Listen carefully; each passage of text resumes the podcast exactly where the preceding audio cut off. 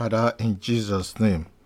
Our Daddy and our God, we want to thank you. We want to appreciate you for opportunity given unto us to learn at your feet this uh, day. Daddy, be thou exalted in the mighty name of Jesus. Lord, as we go into your word, Lord, give us inspiration from above and give us a heart of understanding and a, a submissive spirit to learn at your feet. Thank you because you have done so. In Jesus' mighty name we have prayed. Amen. Brethren, I want to welcome you all to this podcast, uh, uh, Christian podcast that uh, is intended to further enlighten our knowledge about our faith as a Christian and as a child of God. Uh, the topic I have before me today is titled Guiding Your Christian Dignity at a Time Like This. Guiding Your Christian Dignity. Guiding Your Christian Dignity at a Time Like, uh, like This. And the Bible reference that I want to lay emphasis on is in the book of 1 Timothy 6 20 to 21. The book of 1 Timothy, chapter 6, 20 to 21. It says, O Timothy, keep that which is committed to thy trust, avoiding profane and vain babblings and opposition of science, falsely so called, which some professing have heard concerning the faith. Grace be with thee. Amen. Praise the Lord. Paul here was addressing Timothy, his son in the faith, and Paul was trying to draw the attention of Timothy to what was really happening at his own time. And Paul here was trying to put Timothy on his edge. Paul here was trying to put Timothy on his toes for him not to expect a perfect situation or a perfect society, but he is trying to charge Timothy to guard what has been entrusted into his hand. And what has been entrusted into Timothy's hand? Salvation. Salvation of his soul. Timothy, as we, have, we all know, Timothy, as we have read, was raised from a Christian background. He was raised by a godly family. Here, Paul was trying to tell him what you have received from your mother, what you have received from your grandmother, and what you have learned from me. Guide it jealously, protect it, take good care of it, be serious with it. The charge of Timothy, uh, of Paul, sorry, Paul to Timothy is also relevant and a wake up call to Christians of today.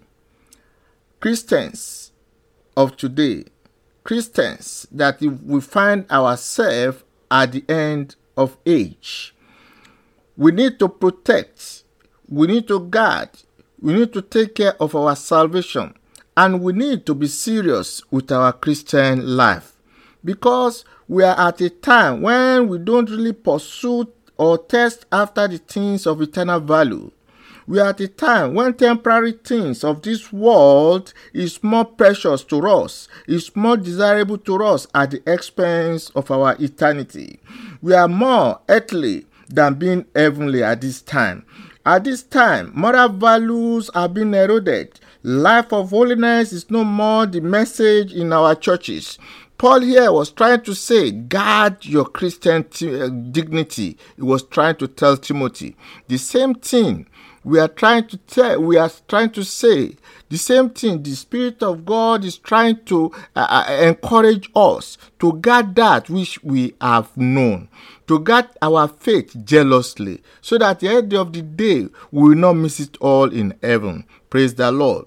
Why do we need to guard our Christian dignity at a time like this? Number one, we are not of this world.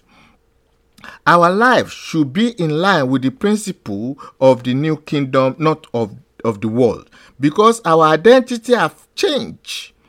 and everything about us must also change.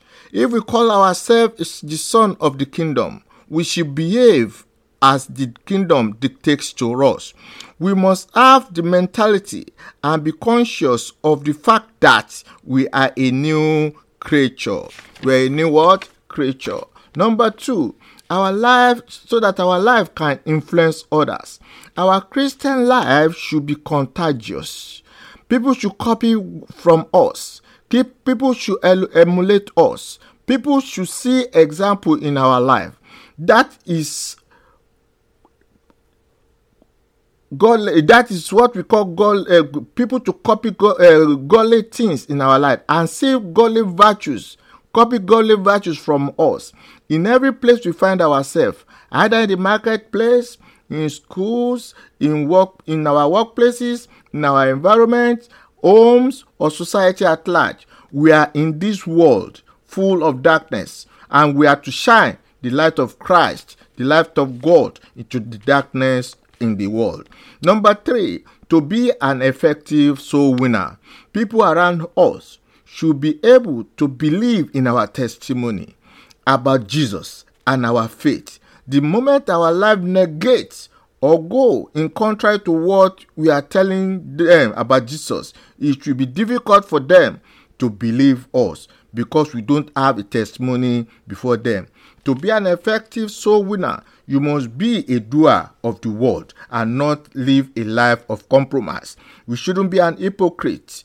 Number four, because of heaven's sake, let it be recorded in your heart that you will leave this world one day. After that, what next? That's the question. You will leave this world one day. After that, what next? There is a place that is better than this present world. No matter how beautiful a city is, no matter how glorious a city is, an end is going to come to it one day. And we are even, if an end did not come, if our Lord Jesus Christ tarries, we are going to leave this world one day. There's, there's, there's a place where we should aspire to live our life eternally. How you guard your Christian dignity will determine whether you, be, you will get there or not. May the Lord bless His word in Jesus' name, and we shall continue next time. God bless you. Bye.